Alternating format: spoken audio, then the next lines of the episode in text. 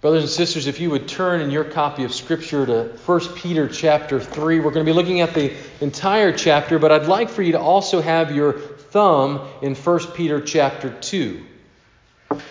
There's a reason for that. Because if you look at our, our first word of chapter 3, verse 1, we see the word likewise. Likewise, he's, he's basically continuing what he had been previously saying in the first in, in, in chapter 2 in the previous chapter.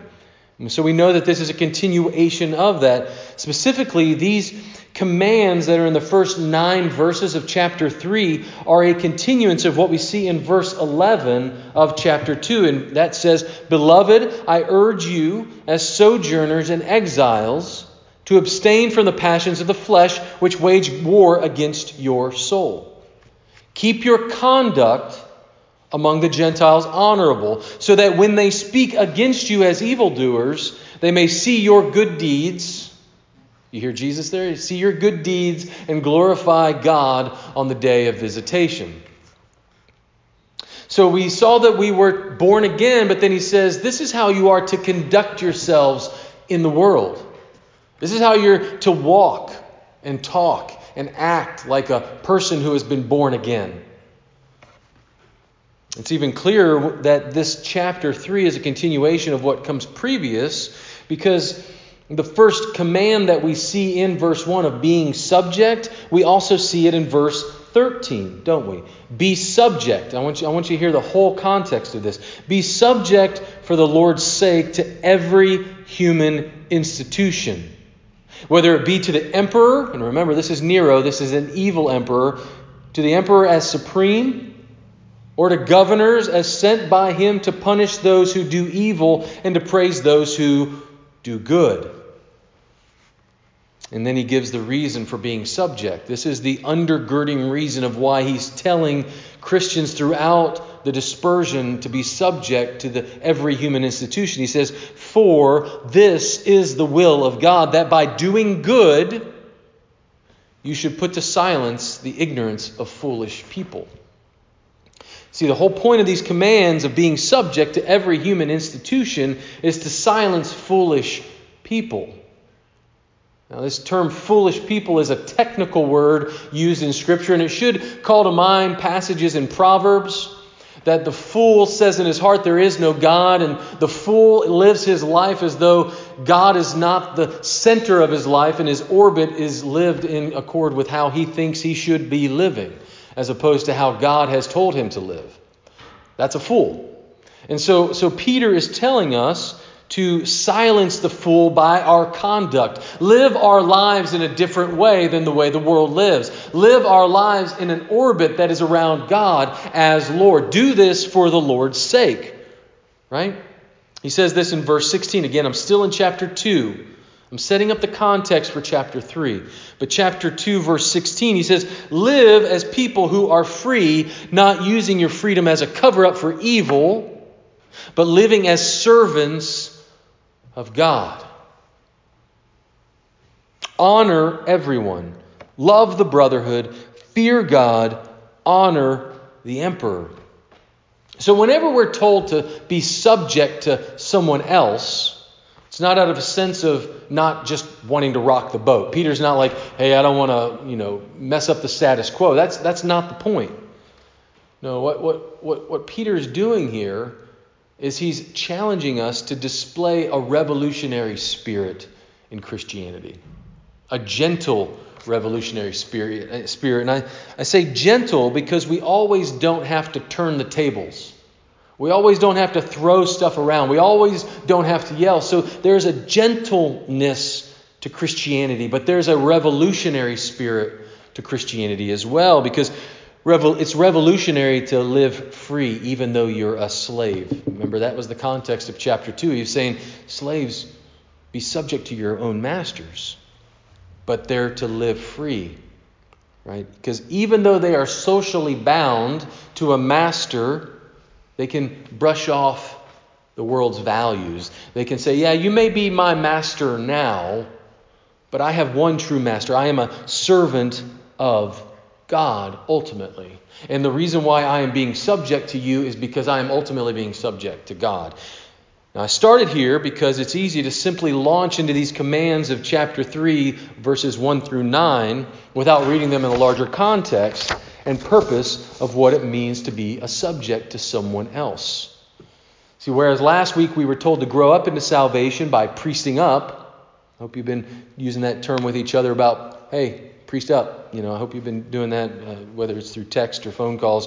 But we're further shown of what it means to be a mature believer by growing up into salvation. If you have ears to hear it, to mature yourself, to grow up into salvation, this is what we are to do. And so the main point of our passage of this chapter is this be zealous for the good, like Jesus. That's the main point of our passage today. Be zealous for the good, like Jesus. Notice I said for the good. And I'm using that particularly because we're going to see that in our passage. The good. The good is a reference all the way back to creation when God saw all that He had made and He said, It's good. It's good. It's good. It's the way it's supposed to be. So, we're going to get at this main point by looking at two points, or two, two ways of informing how we are to be zealous for the good, like Jesus. First, we're going to see commands. This is the first point commands for mature and free living. Commands that Peter gives us for mature and free living. And then, secondly, we're going to look at zeal for the good bleeds. Zeal for the good bleeds. So let's look at verses 1 through 9. Commands for mature and free living. And there's going to be three different paragraphs here and three different people that Peter has in focus. And I want you to catch those as I read here. All right. So, verse 1 Likewise, wives, be subject to your own husbands, so that even if some do not obey the word, they may be won without a word by the conduct of their wives, when they see your respectful and pure conduct. Do not let your adorning be external, the braiding of hair and the putting on of gold jewelry or the clothing you wear. But let your adorning be the hidden person of the heart with the imperishable beauty of a gentle and quiet spirit which in God's sight is very precious. For this is how the holy women who hoped in God used to adorn themselves, by submitting to their own husbands, as Sarah obeyed Abraham, calling him Lord. And you are her children if you do good and don't fear anything that is frightening. Likewise, husbands, live with your wives in an understanding way, showing honor to the woman as the weaker vessel, since they are heirs with you of the grace of life so that your prayers may not be hindered.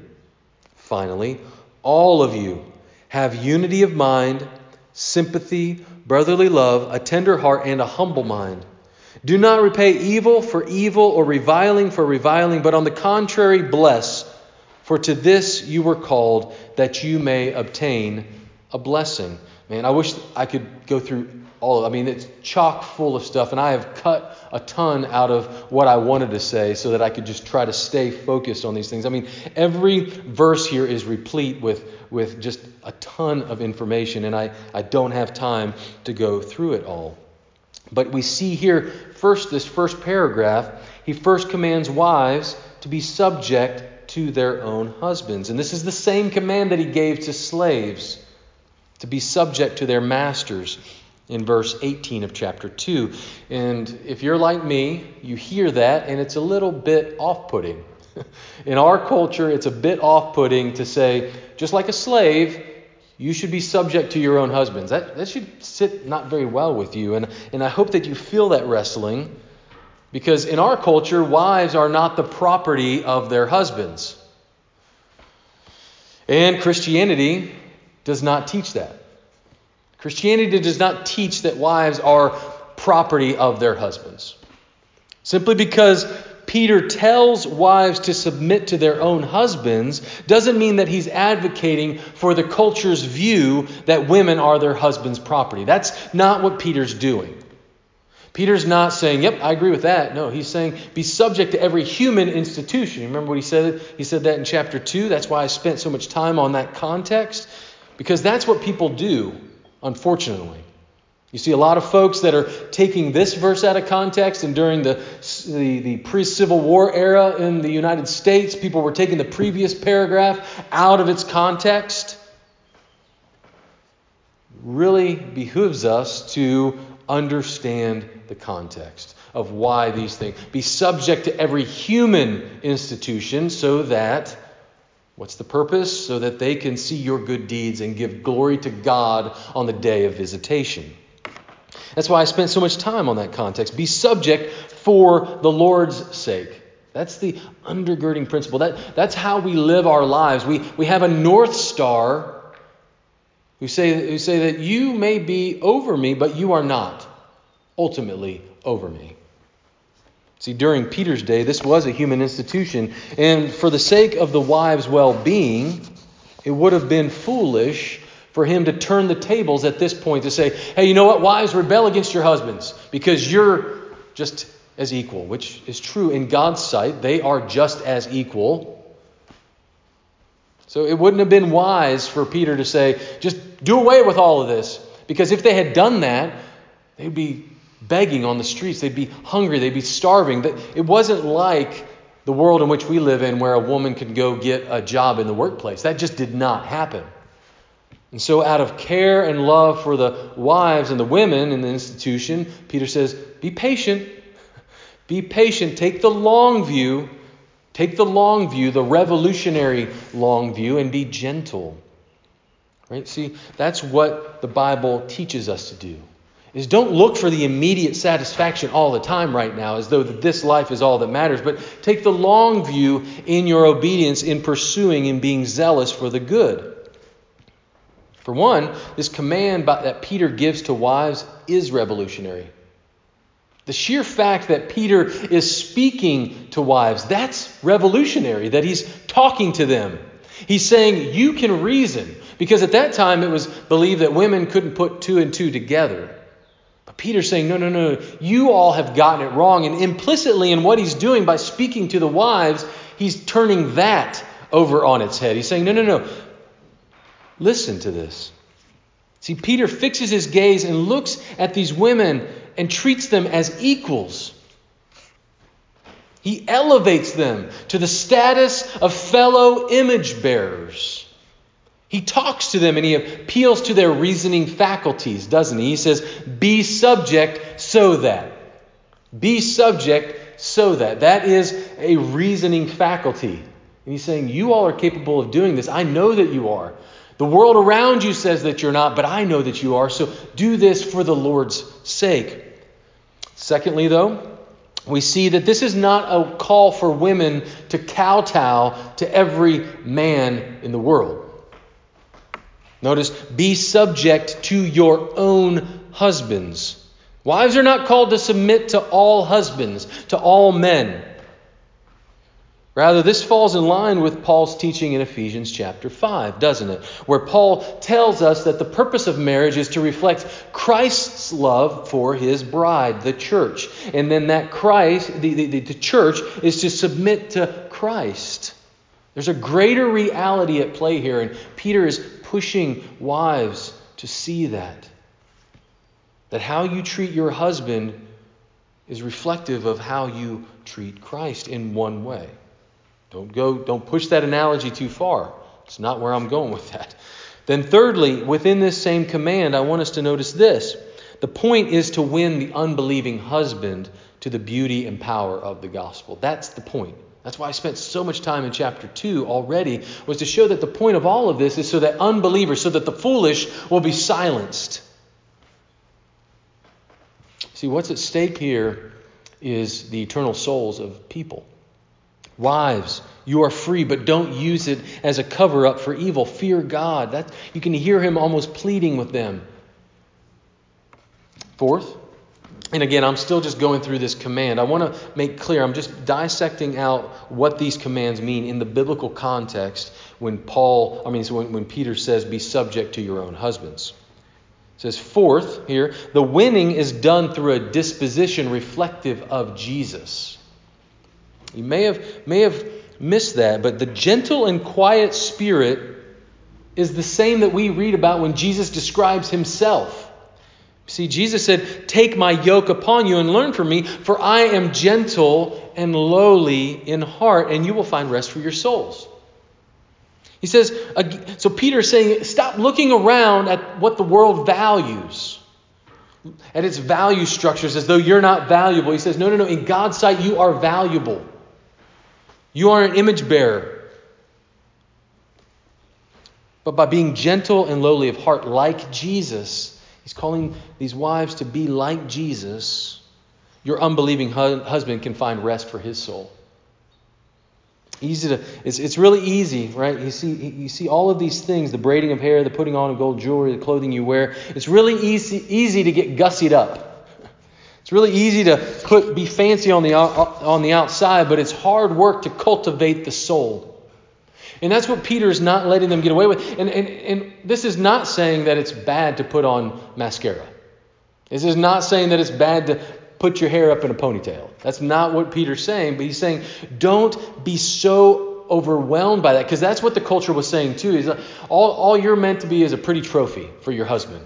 He's saying, no, no, no, no. Don't, don't be satisfied with just that. Don't let the culture define who you are that all you are is a trophy. No, no, no, no. Don't do that easy work. Do the hard work of cultivating your own soul. Fifth, this is not a call for wives to remain in abusive marriages. Unfortunately, people have taken this passage to mean that there is some kind of sadistic honoring of Jesus to remain in an abusive marriage. It's not true. You must read this admonition in light of the larger biblical teaching on marriage, particularly as Paul talks about it in 1 Corinthians 7. So we've been given a whole Bible. You read it in context with all of the Bible, and where there's things that aren't as clear, you put it with things that are clear. And so what, is, what does Paul say in 1 Corinthians 7, verses 10 through 14? You don't have to go there, but he, he's basically saying that a wife may separate from her husband if he has abandoned her, if he, if he has not given obligations of, of uh, what he's supposed to be as a husband, if the unbelieving husband doesn't want to be with her, she's free. She's free to go. So a wife must not submit to her husband in anything. Let me make this clear in anything that dishonors God. For her true husband is the Lord. Rather, the purpose of living, so the, the purpose of this kind of living is so that others might be won to see that that, that your, your, your, your husband, your true husband, is the Lord. Those are heavy teachings, heavy, heavy things to be said to the wives. And you, you read that in our cultural context right now, you're like, oh, I don't, I'm not calling my husband Lord. Well, you don't have to, okay? He's using that as a context. And again, I can't tease everything out, but I tried to with five different ways that, that this passage has been taken out of context and, and inappropriately, but I can't stay there. So Sorry. Let's go on to verse 7 because I know that you wives have been itching for us to get to verse 7 because the teaching is just as hard for the husbands, isn't it? He comes with this scathing command to husbands in verse 7. Look at it. Likewise, husbands, live with your wives in an understanding way. Don't this doesn't give husbands the license to boss their wives around. Live with your wife in an understanding way. How do you live with your wife in an understanding way? You ask her questions and you listen to her. That was, that was totally not expected in his cultural context. Again, I'm talking about gentle revolution here. So, husband, you need to do the harder work of living with your wife in an understanding way. Do you understand your wife? Have you asked her any questions of what makes her afraid? What gets her really joyful and happy about life? When was the last time you sat down and looked at your wife in her eyes and focused? Spent time listening rather than telling her everything that you think. How do you understand you listen? Be quick to listen, slow to speak. And he says that husbands are to treat their wives as the weaker vessel and don't let that don't let that confuse you. Don't let that don't, don't think it's like a, a paper plate, like bending under the weight of a, you know 10 pounds of barbecue or something. You know, this is not the picture here. It's not a weaker vessel like, oh, she's going to break. And she's got to be really gentle. She can't do any. No, no, no. This is a weaker vessel like fine china. That, that's how this context rolls out more. Is that you should treat your wife as a fine piece of china. And what do you do? You have a special cabinet for fine china, don't you? You bring it out on special occasions. You, you don't just slop a whole bunch of nasty food on there. You actually put nice food. You, you feed with good food on fine china. And so you, husbands, are to treat your wife in that kind of way, with that kind of tenderness, with that kind of understanding, with that kind of servanthood. See, the point of this is that our homes would be reflections of Christ's love for his church, as I've already mentioned from Ephesians 5. But very practically, how peaceful and beautiful it is when you step into a home where a husband and wife are not nagging, are not bickering, are not pointing out each other's faults. Have you ever stepped into a house like that? I venture to say you, you've seen it maybe on TV, maybe in real life, but how refreshing is it when the husband defers to the wife? And when the, when the wife defers to the husband, when they are both looking out for each other, mutually loving one another, mutually submitting to one another. It's a beautiful picture. When they are on the same page in their union, when it's not like, well, this is his thing and I'm just going to support him and I really don't want him to do it. Like, that doesn't glorify the Lord as much as, yes, we are in this together. That's the kind of picture that, that Peter wants you to have is that husbands and wives, Submit, subject yourself, love, understand, and serve. Because there's more at stake here than just peace and, uh, and joy in our homes. There's actually an, a watching world that is looking at your home and my home to say, is that the kind of home that looks differently than the, the world that is full of people that say that God doesn't exist and I'm going to live my life as I want to? Does, does your home look differently? than your neighbor's home that doesn't fear God. And so we come to this last paragraph, this last set of commands in verses 8 through 9, where he says, Finally, all of you, all of you have unity of mind. All of you be humble. Because after all, if you want an amazing marriage, it's not by reading another book. It's not by going to another marriage conference. Those are helpful. In fact, we had a marriage conference here for that very purpose. Those are helpful. But you're not going to have an amazing marriage by constantly talking about how to have an amazing marriage. That's not how it happens. If you want an amazing marriage, then you need to be an amazing child of God. That's the point of verses 8 and 9. All of you, every single one of you, slave, master, wife, husband, be humble. Be humble. If you want a great marriage, if you want a great life, be humble. Be humble. Have unity of mind, have sympathy, have brotherly love, a tender heart. We get so ramped up about wanting to be a better Christian in this area of my life and that area of my life, when in fact, we're missing the very undergirding thing of being subject to the Lord, of intimacy with Jesus, of humility, of calling to mind what did Jesus tell you to do? Don't repay evil for evil, but bless instead of curse, so that you may receive a blessing, a blessing from God. It's not rocket science, but it's, it's hard. It takes blood, sweat, and tears. That leads us to our second point zeal for the good bleeds. Remember, the main point is be, be zealous for the good like Jesus. And this is how we are to be zealous for the good in, in, our, in our daily conduct, our interactions with people in the most intimate setting of our lives, our homes. Uh, it's unfortunate to say that in our homes there's the most strife because we're the most comfortable with our husbands and our wives, we're the most comfortable with our children. And, and too often times, when the doors are closed, there's strife. Peter's saying, no, no, no, no. Let Jesus there too.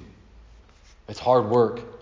Because zeal for the good bleeds. That's our second point. Look at verses 13 through 22. I'm sorry, look, look at verses 10 through 22. For, that tells you that this is the ground, this is the undergirding reason why he's given all these commands in the first nine verses. He says, For whoever desires to love life and see good days, let him keep his tongue from evil and his lips from speaking deceit. Let him turn away from evil and do good. Let him seek peace and pursue it. For the eyes of the Lord are on the righteous, and his ears are open to their prayer.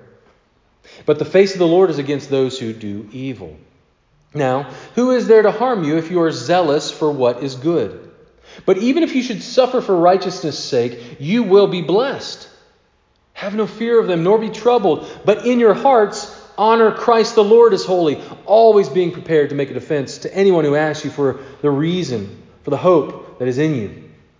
Yet do it with gentleness and respect having a good conscience, so that when you are slandered, those who revile your good behavior in Christ may be put to shame. For it is better to suffer for doing good, if that should be God's will, than for doing evil.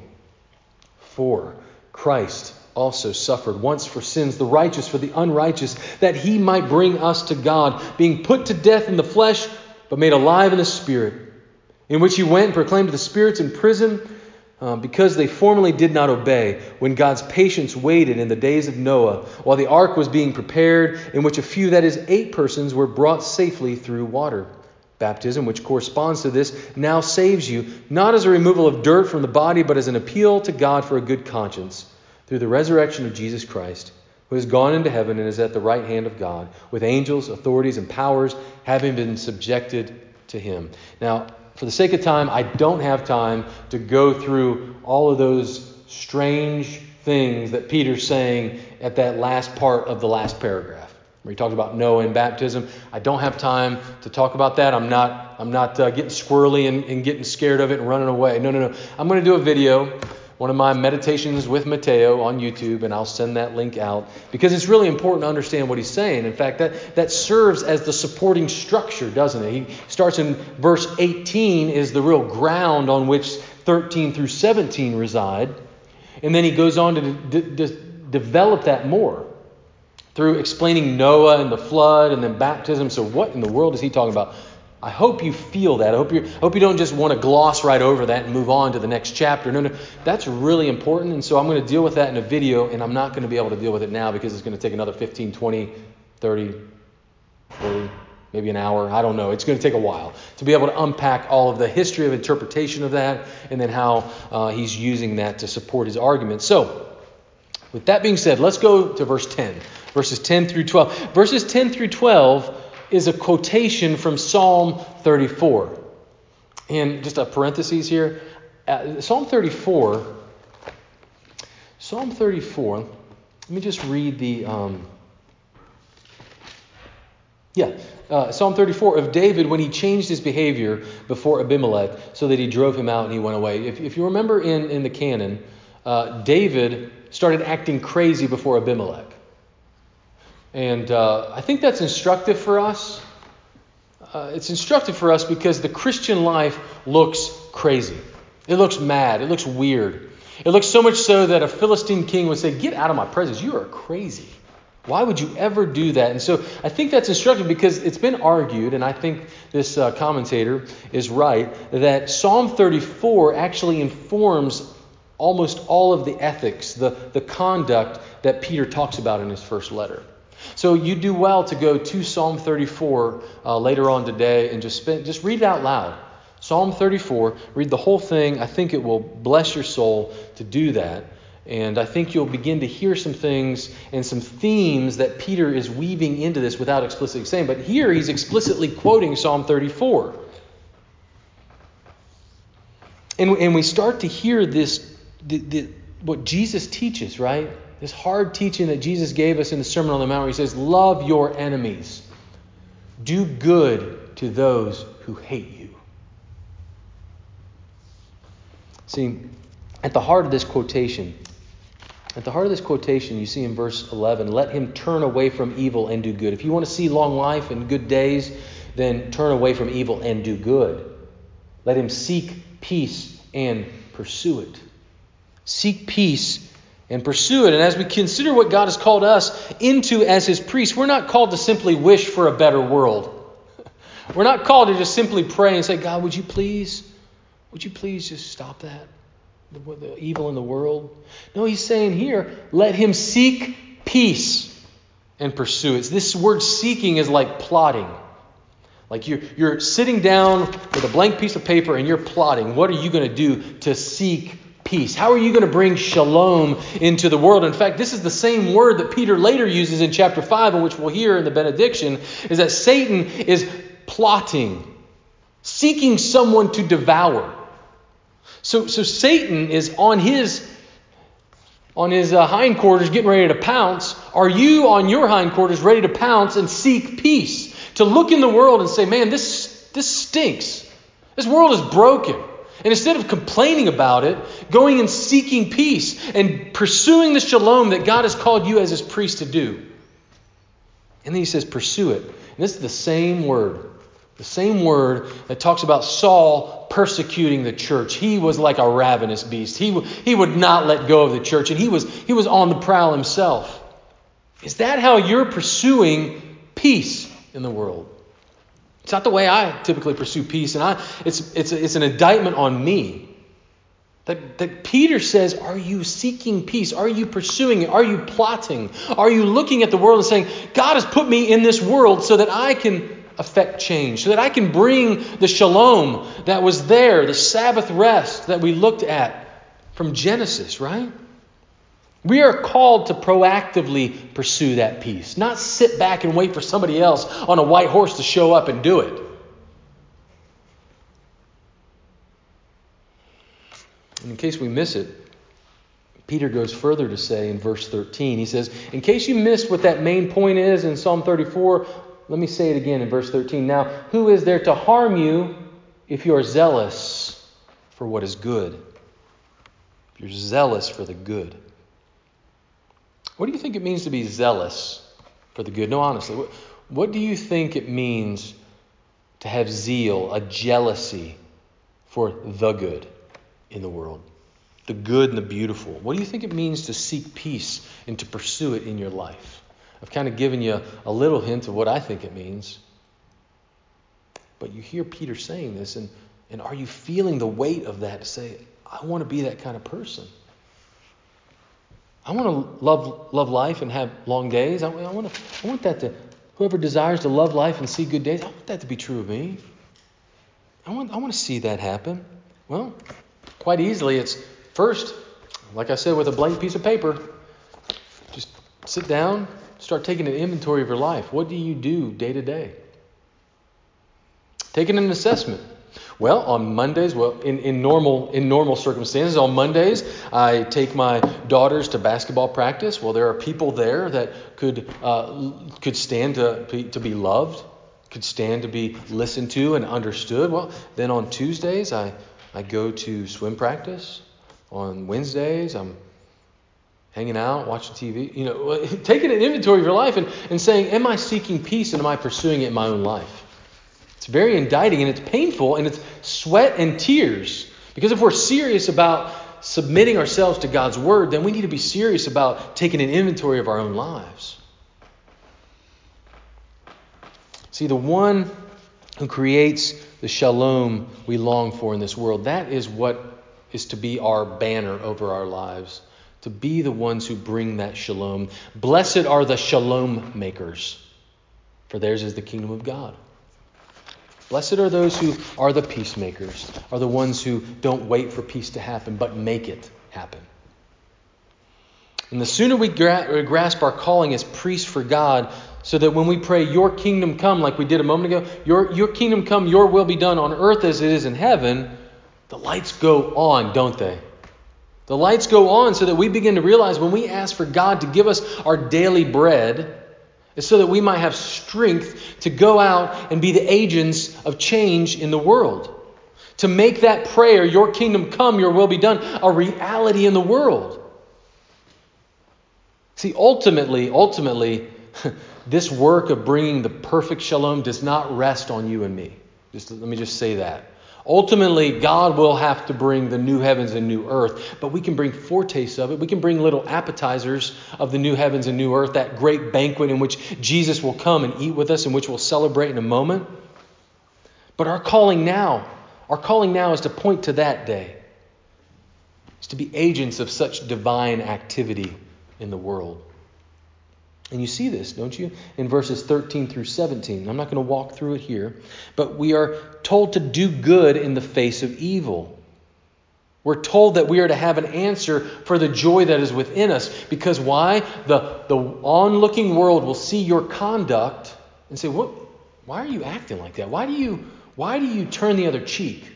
Why do you bless instead of curse? Why don't you cut that person off that cut you off? Why, why do you act differently? Well, you're to have an answer for the joy that is within you. Remember what we looked at last week from the guy who was born blind? I'm telling you, it's, it's helpful to know some apologetic pieces, but do not get all hung up in your wheels because you don't have all the answers to all the apologetic arguments. I promise you, the greatest testimony, the greatest apologetic that you can give is for the hope that you have within yourself. The greatest hope that you can give, the greatest apologetic, is to share the hope that you have within. Hmm. But then we, we see here, right, in our being zealous for the good and the beautiful in the world and bringing peace, you would think like, you would think like that would that would the world would say yes thank you so much and and, and the world does celebrate that the world is not totally dark that's not, that's not the world that we see in the Bible. So the world does celebrate when people make peace and pursue it. That is. But when you start to push against the comforts of this world, when you start to push against the ease and the self congratulatory living that our culture is so accustomed to and actually longs for, when you are humble instead of proud, when you point to others instead of yourself, the world's going to think you're weird. And in fact, we see here Peter says you're going to suffer. And he says what? It is better, verse 17, it is better to suffer for doing good, if that should be God's will, than for doing evil. You might die, but that is better because you don't ultimately die, do you? You might. You might suffer. But what does he say? In verse 13, he says, is, Who's going to harm you? Ultimately, you will not be harmed, even though you can be harmed. Right? This is the picture that he's saying. You have to live your life in light of a different sun than the world lives. See, we're trying to push against that tide, and the world's not going to like it. They're gonna not, not going to like humble people. I promise you. But at bottom of all of this, this is where we're going to end. At bottom of all this is verse 18. How are we to be humble? How are we to be subject? How are we to live in an understanding way? We look to Jesus like we always do. We look to him, right? Verse 18 For Christ also suffered once for sins, the righteous for the unrighteous, that he might bring us to God, being put to death in the flesh, but made alive in the Spirit. We can be zealous for the good because he was first zealous for us. Let's pray. Heavenly Father, we thank you for this hard but this very good word to us that we are to be zealous for the good just like Jesus. But we know that we fail and we falter and we fumble in life because ultimately it doesn't depend upon us. But we can be the priests that point to the high priest, Jesus, and say that he has perfectly brought that shalom. He says, Come to me and find rest for your souls. Find shalom. Find peace. Find rest. Find Sabbath rest in me. And that's who we point to in our living, and in our suffering, and in our dying. Make us those kind of people who look to someone else other than ourselves to fulfill what only you can fulfill. We pray this all in Jesus' name. Amen.